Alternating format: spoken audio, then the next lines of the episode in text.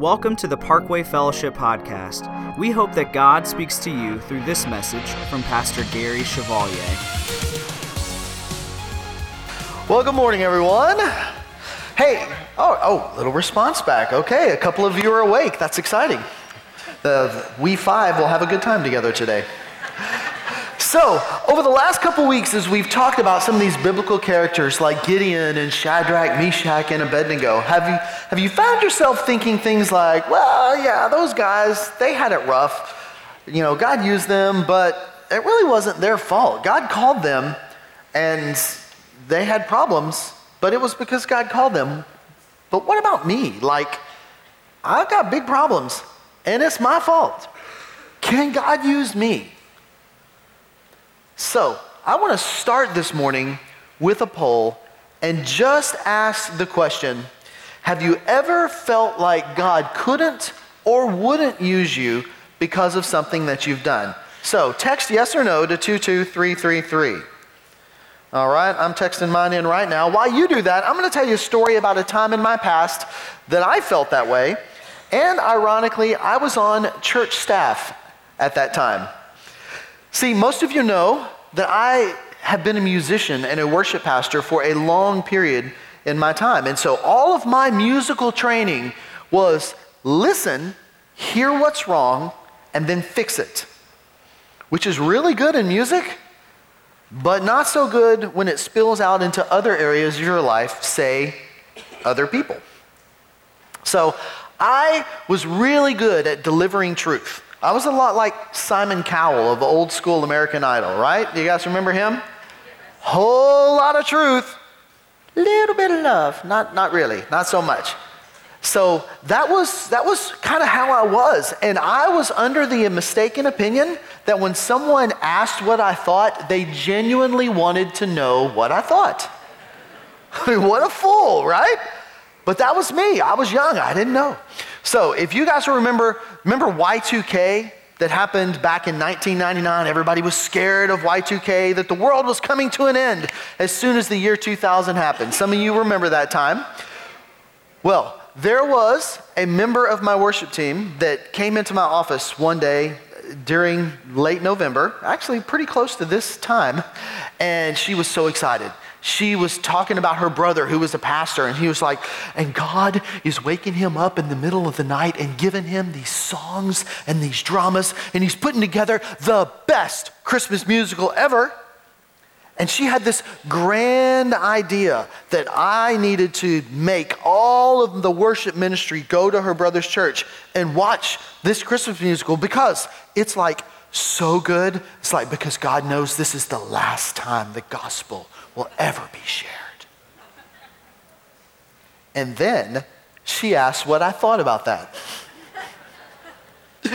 Yep, now I'm going to let you fill in the blanks. But suffice it to say, she left my office that day less than pleased with what I thought about her brother's miracle musical and what I thought about her opinions of Jesus' impending return. So we're going to leave that to your imagination, but it was not the most amazing encounter I've ever had. And shockingly, I found myself in the senior pastor's office the next day. And we talked about how that interaction had gone. And at this point, I was still indignant that I had done nothing wrong because after all, she asked what I thought. And I was honest. Anyway, he basically said, you know, I've seen you kind of how you interact with some of our church people, and I have to tell you that some of the ways that you talk to people are not very kind. And if God's going to use you in ministry, you have got to learn to speak the truth in love. I wasn't real fond of being told that. Later that night, I was sitting on that family's couch, and after I had apologized, listened to them berate me about how ungodly and how mean that I was. And after I got over being angry, because I was really angry, after I got over that and really started to evaluate and think about the interaction, I had the question, God, can you use me? Really? I mean, am I really cut out for this ministry thing? Because apparently I'm offensive and a jerk. What if I really am the person that they think that I am? Now, I can see by our poll here that two-thirds of us in this room have felt the same way. God, can you use me because of something that I've done? Maybe you're not the same person at small group and at work in the week. Maybe you've cheated on your spouse. What if we've had an abortion? Can God still use me if I have done some colossally big evil? The answer, I believe, is yes. So that leads us to the question, how can I make a comeback when I've done it to myself? When I've done it to myself, when it's my fault, how can I make a comeback? Our underdog today is a man named Saul, and he found himself in the position of having made a colossal mistake and having to come back from it. You see, Saul was a member of the Pharisees. Now, the Pharisees, if you're unfamiliar, they were kind of like the ruling religious people of the time. They're the ones that Jesus was always snarky with. Right? Jesus called them things like hypocrites. He called them the blind leading the blind, a brood of vipers. And my personal favorite, he called them whitewashed tombs, saying they look good on the outside, but on the inside, they're dead and smelly and foul. Not exactly the Rotary Club. That's who Paul was. Matter of fact, Scripture tells us he was the chief accuser of Christians. He hunted Christians down. These are his own words in Acts 22. He says, I persecuted the followers of this way to their death, arresting both men and women and throwing them in prison. So he was public enemy number one for Christ followers at the time. Not exactly the resume of someone you would think God would choose to use. But here's the thing. There is no amount of past mistakes that can disqualify you from a godly future. None. No sin can keep you from that. Adultery, pride, lies, you name it. No sin disqualifies you from God's service. All you have to do is turn from it and choose to follow Jesus. That's it. So the first thing that you need to know to make a comeback when you've done it to yourself is this. I have never gone too far. It's your first fill-in on your message notes. I have never gone too far. There's no point you can go to that God says, no. Let's read Acts chapter 9. You see, because God sought after him. As we're talking about Saul, neared Damascus on his journey, suddenly a light from heaven flashed around him. He fell to the ground, heard a voice say to him, Saul, Saul, why do you persecute me? Who are you, Lord? Saul asked. I am Jesus, whom you are persecuting, he replied. And at that moment, Saul was blinded. His friends that were traveling with had to help him and take him to the next town. And he sat in a house for 3 days, blinded, and prayed and fasted. And then, after 3 days, God spoke to a Christian, a Christ follower in that town named Ananias, and told Ananias to go to Saul. And here's what Ananias said. I love his response. In verse 13, Lord, Ananias answered, I've heard many reports about this man and all the harm he's done to your holy people in Jerusalem. And he has come here with all authority from the chief priests to arrest all who call on your name. But the Lord said to Ananias, go. This man is my chosen instrument. Now circle the word chosen.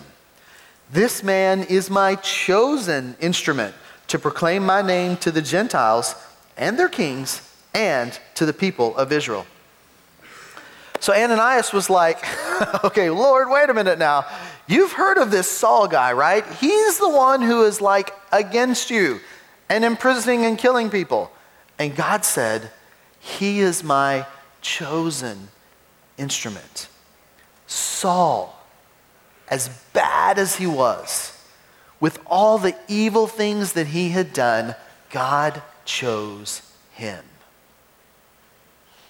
So can anyone be so bad that God can't forgive them and use them? I mean, I know these are Bible people, right? So they don't play by the same rules as the rest of us. Can God forgive and use anyone? What about an atheist? Someone who is anti-God. Perhaps you know this guy. His name is Lee Strobel. He was a very well-renowned investigative journalist and set out to prove that Christianity was false after his wife began following Christ. And you know what he found? After all the research, he found that the Bible is true and that Jesus really is who he said he is. An atheist. Well, you say, you know, he is an atheist, but that didn't really hurt anybody, right? What about someone who hurts other people? This guy is a man by the name of John Newton. And back in the 1700s, he was a slave trader.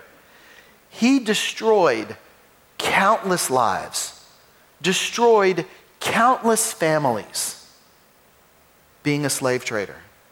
And later on in his life, he became a Christ follower, became a priest, and some of his writings have been turned into songs. Perhaps you've heard this one.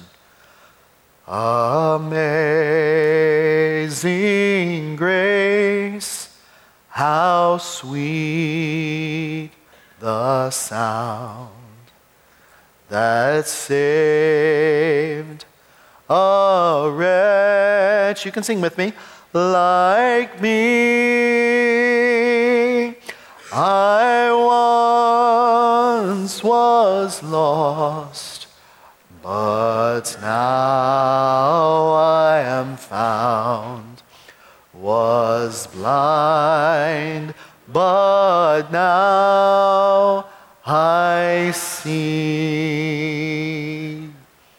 Probably the most recognizable Christian music of all time was written by someone who had destroyed countless people's lives. Well, okay, so destroying lives is bad, but what about a murderer? What about someone who kills people? Jeffrey Dahmer was arguably the most detestable, despicable serial killer of the modern era. Found Christ, gave his life to Jesus, and became a changed person in jail. So it doesn't matter where you grew up, doesn't matter what you've done, how long you've been abused, who you've abused, how many drugs you've done, who you've cheated, how many people you've slept with, how many abortions you've had, and yes, how many people you've killed, or whatever secret sin that nobody else knows about. Doesn't matter. God's will for you is always to turn from your sin and follow him. And he always has a plan to use you starting right now, wherever you're at. So from that point, you have but one option. That's number 2 on your fill-ins. Change immediately.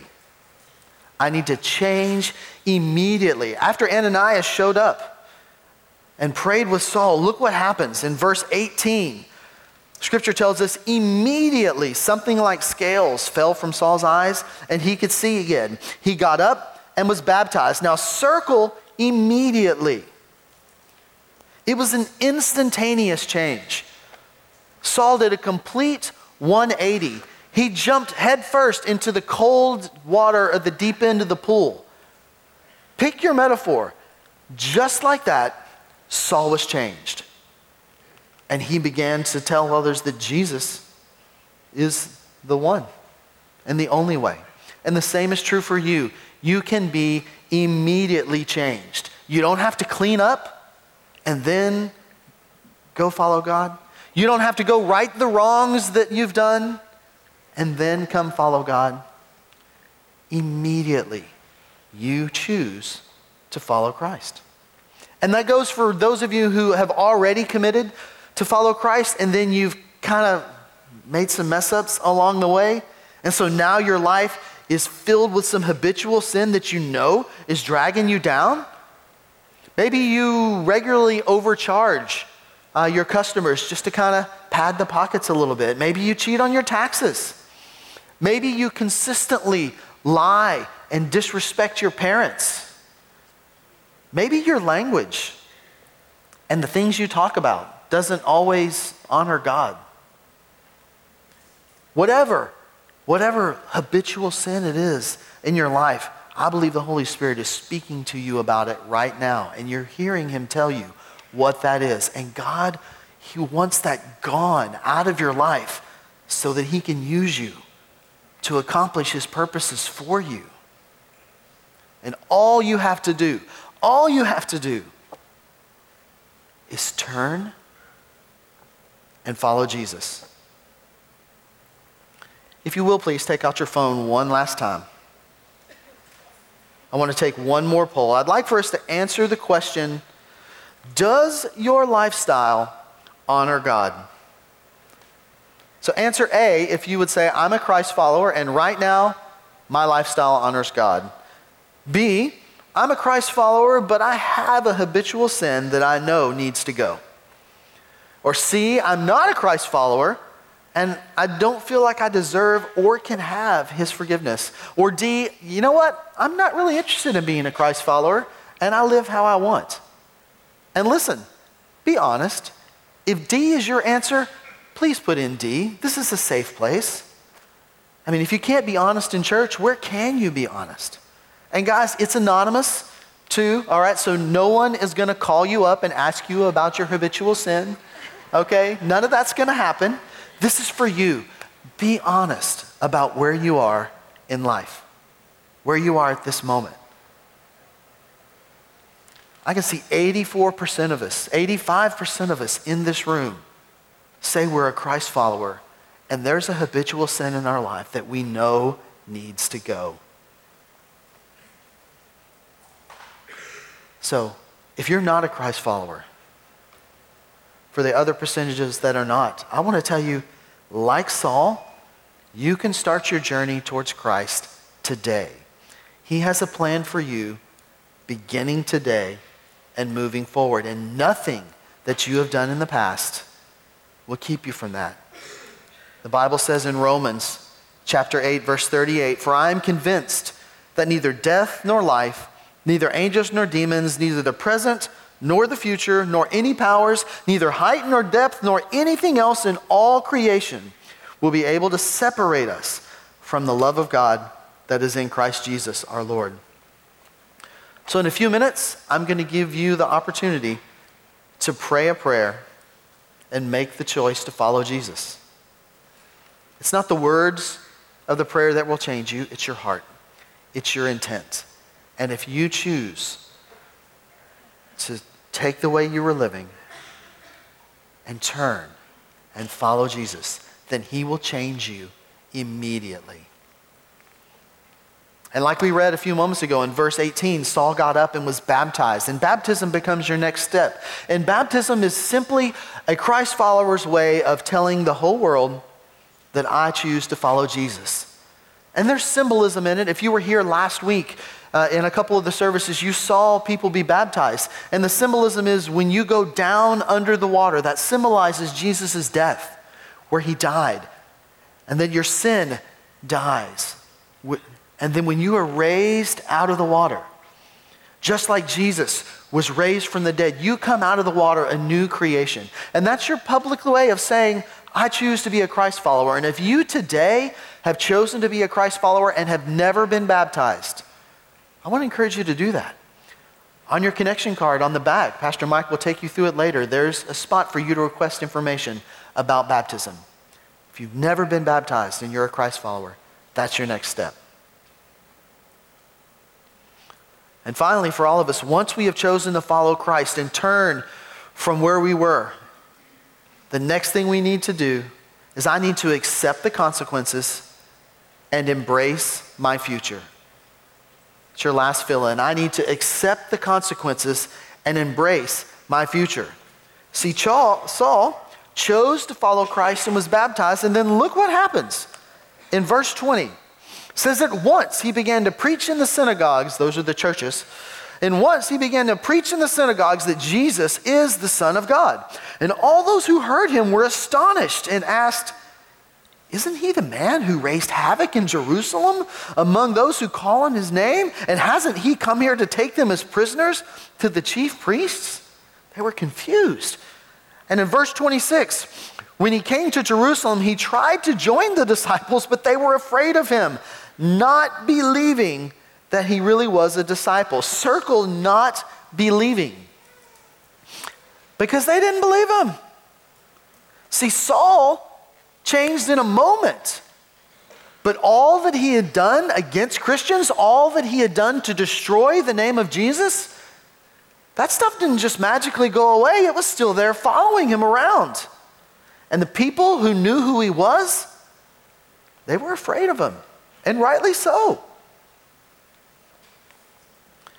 He was as big of an underdog as it gets, because he can no longer be a Pharisee. That ship had sailed. He was done with that. But the Christians that he was trying to be a part of didn't want to have anything to do with him. He was a man with no country, standing alone. And all he could do was embrace the consequences, accept the consequences, and embrace his future, and follow God and trust God for the future.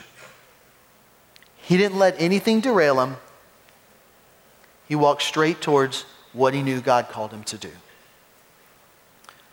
So to conclude my story from earlier, after I prayed and had thought about it and meditated and asked God and sought the Lord, I realized that I, through my careless words, was actually hindering what God wanted me to do. And God was using that colossal failure to teach me.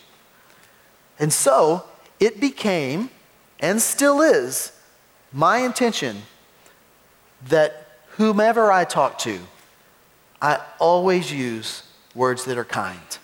Even if I don't like that person, even if we disagree, I always want my words to be kind and come across with Christ's love, even if we disagree. Now, I don't always get it right. I'm a lot better now than I was. But that's my goal. I realized how I was, and I chose to be more like Jesus. As for the family that I had offended so badly, it was uncomfortable around them for a while. Honestly, I felt like I was walking on eggshells, and it was an icky environment. And honestly, it was for them too. They hated my guts. And eventually they left the church. And as far as I know, they still hate my guts. And I deserved it. And to this day, I regret that interaction, because church is supposed to be a safe place. And it wasn't for them because of me.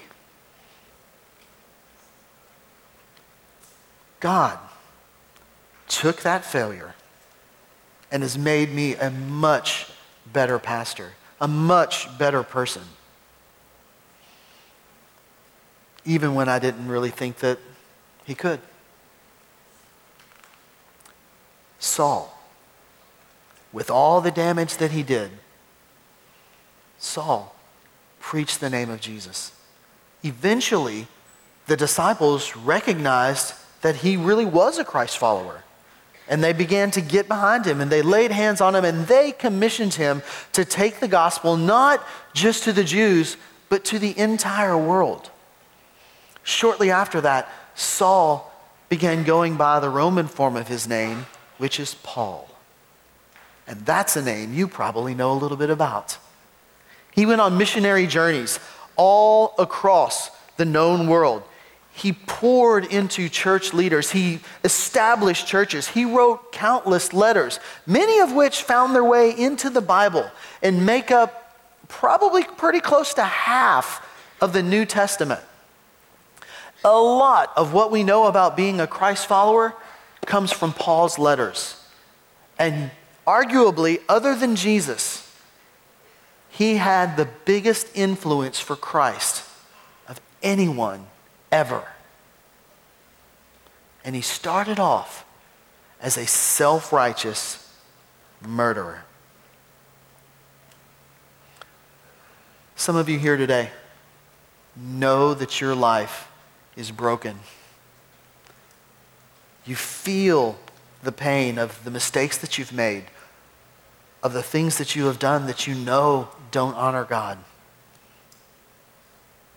Whatever hole you have dug for yourself, whatever spot you find yourself in, your answer today is Jesus. The love and forgiveness and direction and a plan that he has for you, that's your answer. No matter how unworthy you may think you are, no matter how unclean you may feel, your answer today is Jesus and following him. And if you're ready to take that step, to commit to Christ, or if you're ready to tell God, you know what, I have messed it up in the past, but today I'm going to change and move forward. If you're ready to do that, I want to pray with you right now. Will you please bow your heads? God, I thank you today, Father, that you seek after us. Even when we run from you, even when we stand in opposition to you, even when we've done horrible things and failed you time and time again. God, I praise you that your forgiveness and your restoration is always available to us.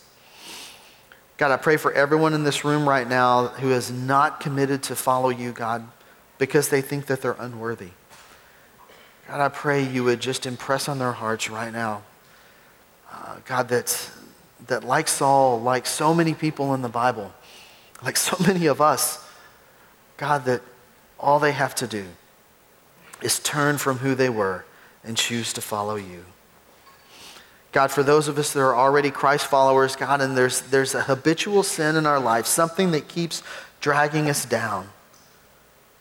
God, I pray that you would give them strength to turn from their sins, God, to remove from their lives anything that does not bring you glory. Give us faith to trust you and to follow you right now. God, make us clean in Jesus' name. Amen. Thank you for taking the time to listen to this message. For more information about Parkway Fellowship, find us online at parkwayfellowship.com. You can also download our mobile app for access to the most recent messages, video content, and much more.